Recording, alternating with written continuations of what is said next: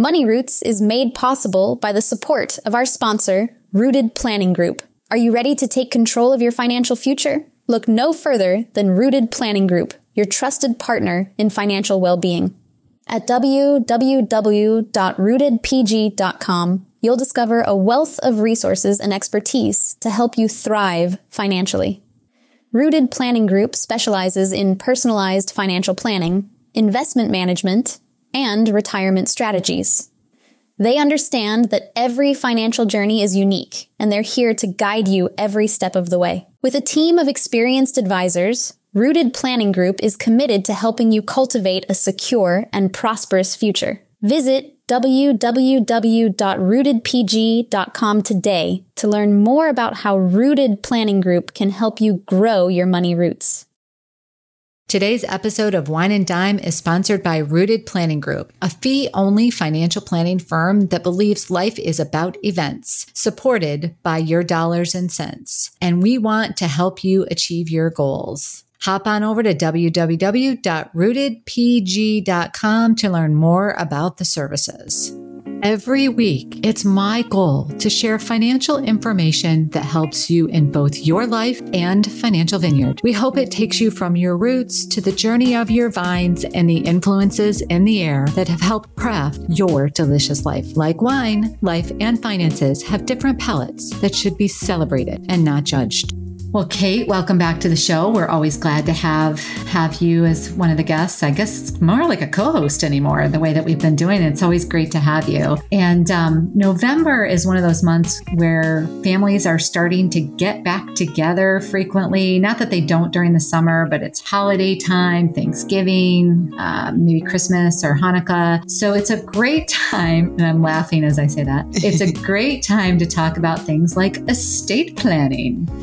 I know it sounds so boring and dry, but uh, it is. Well, first off, it's nice to be back again. It does feel a little more like a co host as time is going on and excited to see family. And we always say we look forward to summer to see everybody, and we don't just because we're busy and traveling. And it feels like it's not until after school started and holidays are coming that we do get to see our family. And I am blessed with a very uh, large and close family on both my family and my husband's family. So taking care of them is very important to um, us as well. And I think that ties well into the estate planning conversation. And your unique situation, I say unique, it's not actually, but your situation, unique to our group maybe, is the fact that you have a couple of minors that we would consider minors, but mm-hmm. there's been some things that you've learned over the past year that when kids get to a certain age, they are still minors, but not necessarily in the way that we think they are in this, especially in the state of New York. So it's always good to look up what your state laws are around some of that. So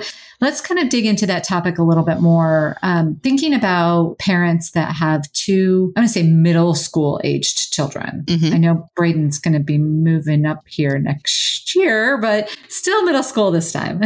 yeah. Yeah. So there are things that you need to think about. So, kind of backing it up to the beginning of estate planning, if you have children, you want to be prepared and make sure they're taken care of if you are not around. And I think as a parent, one of the hardest things with thinking about estate planning in your will is who would be their guardian. Naming that guardian and asking them, Do you want my kids? will you take care of my kids? and I think that sometimes as they age, that could change depending on the stage of life they're at. Mm-hmm. So as your kids are older, things you want to think about with that guardian um, might change as well. So housing situation, including school district, might be something that you'd want to consider as your mm-hmm. kids are older and more established. If there is someone that could stay in their school district, again, it's not a consideration for everyone, but it might be important for other people. If they have friends and they're already going through a life transition, is there a way that you could make that a little bit smoother on them? So would closer family or friends make more sense versus someone farther away? And that is probably different than when they were infants or toddlers because they don't, there's not as much um, establishment to them at that age, at that point in time. Also thinking through things like lifestyle, values, things like that along who you would name as guardian. Would they raise your children the way that you would want them to be raised? Every household's different, but those things that come become more apparent as your children grow up and become their own people, especially could maybe cause you to use a little bit of a different filter when you're thinking about naming those guardians. You know, you bring up a really good point too um, about would the people raise your children the same way you would, right? Or mm-hmm. acceptable way that you would. Maybe it wouldn't be the same, but close enough, right? But there's also so there's that side of it, but then there's the financial side of it. There and side. I've I've had conversations with people in the past about, well, do you want your financial guardian and your custo- physical custodian guardian to be the same? That's a great point to bring up. And I think in some cases it works well if it is the same individual, but in many times it's not. You may want to name a separate financial custodian for your children, and that is the person that would manage the assets that could come their way and manage their money until they're of age to provide for them. And it may be that the person you really want to be raising your children, you don't want to give them the stress of also managing the money. It's a it's a big responsibility when mm-hmm. someone inherits someone's funds and estate and making sure you're taking their best wishes into account. So trying to balance all of those may it just could, it could be a lot for somebody. So being able to sort of spread mm-hmm. that out a little bit or bring in a, a third party that might have a different perspective on it and be willing to say, no, they they need that or you need that to help support mm-hmm. them or you should have that to help support them. And then then there's the other part of it like like in your situation, let's say God forbid, and I mean that. Mm. Never happened to you and Paul for a lot of reasons. I mean that. Some of them very selfish, but if anything happened to you and somebody had to be custodian of your kids, your parents and Paul's parents or dad would want to be still involved in their lives and still and probably would want to take on a bigger role of even potentially of even making decisions about their health. Yeah, absolutely. And making sure all your documentation is in order for that is very important. Um, and as you mentioned at the start of the podcast, the knowing your local laws. So even if, if you are deceased or you are here, making sure you understand what your local laws are and um, barriers. Mm-hmm. And you alluded to my story. And as someone who I like to think is pretty well aware of my kids and their health and local laws and documentation we need, I was a little um, blindsided, maybe. I, I don't know that's the right word, but we had a doctor appointment for my son when he was 12. It was after he had turned 12. And I logged into our app and I couldn't find his records. There was something I had, I was trying to f- figure something out. And I'm like, oh, you know what? I think we checked that at this appointment. Let me go back in our app and pull up your records. And nothing was there. So I was like, oh, that's weird, but it's an app. Things are glitchy. But then I clicked to my daughter's account and all of her information was there. I'm like, hmm, went to my account and my information was there. And then I happened to see this little tiny writing said something about protected information. So the next time we were at the doctor's office, I asked them and they said in New York state, once your child's reached the age of 12, there are more privacy filters in place due to our um, regulations in our state. So I was able to um, get paperwork to allow me to have access. And what that was, there was a questionnaire and it had, a, you know, it was probably two pages with different questions that my son and I had to sit down together in the waiting room in front of the um, uh, receptionist, like a, a, representative of the mm-hmm. doctor's office, and walk through these questions that said, you know, you are allowing, uh, you know, someone else to have access to your medical information. That means these things. They would know if X happened or if Y was in your record, they would be aware of that. Are you allowing them to have this information? So I thought that was something that was really important to know. And I've advised clients of just, just being aware because if you did have an emergency situation, you'd want to make sure you had access to those records for your children if you are still their decision maker, um, which is the case in, in many situations. Most time kids are 13 years old. You're still making decisions for them. Yeah. Oh, still making until they're yeah, much older. many decisions and asking questions. So I think that's important to be aware of. And as they continue to age, that will change. And there may come a point with your child, depending on the child, that they understand that and they might say, I want more of my information protected. I'm going to be responsible for for that. And as they do age, making sure that there's still accessibility in case of emergencies is important. And this mm-hmm. is primarily, I think, we talk to clients about when your child hits age 18, especially and or is going away to college in a new yes. environment and situation. And before we go down that path, let me just take a little bit of a break here for those that are the wine listeners. Uh, we wanted to mention the month of November, we're talking about a winery called Airlie. Airlie is an all women own and run winery out of Oregon. When Brent and I were out there in July, we visited this delightful winery. I got my first shipment as part of their club member. I was so excited. It came with this adorable little um, bag that you can put in the freezer to keep like white wine cool if you want to. Oh. So for those that are interested in some good wines, I would hop on over to airlywines.com. Just take a look at their um, webpage, see if there's something out there. Unique wines. They have some blends out there that white blends that are very interesting some great reds that I absolutely adored. So we just wanted to put in a pitch for that uh, for them because we really enjoyed our time at their vineyard and tasting their wine. And I'm super excited about getting my first shipment. I haven't actually opened a bottle yet. I wanted to let it rest for just a few minutes so that it didn't get um, didn't have the you know sort of the shock of the trans you know, in transit. Mm-hmm. But um, that will be one that I'll be looking maybe tonight. That would be a great bottle. To, now that I'm talking about it.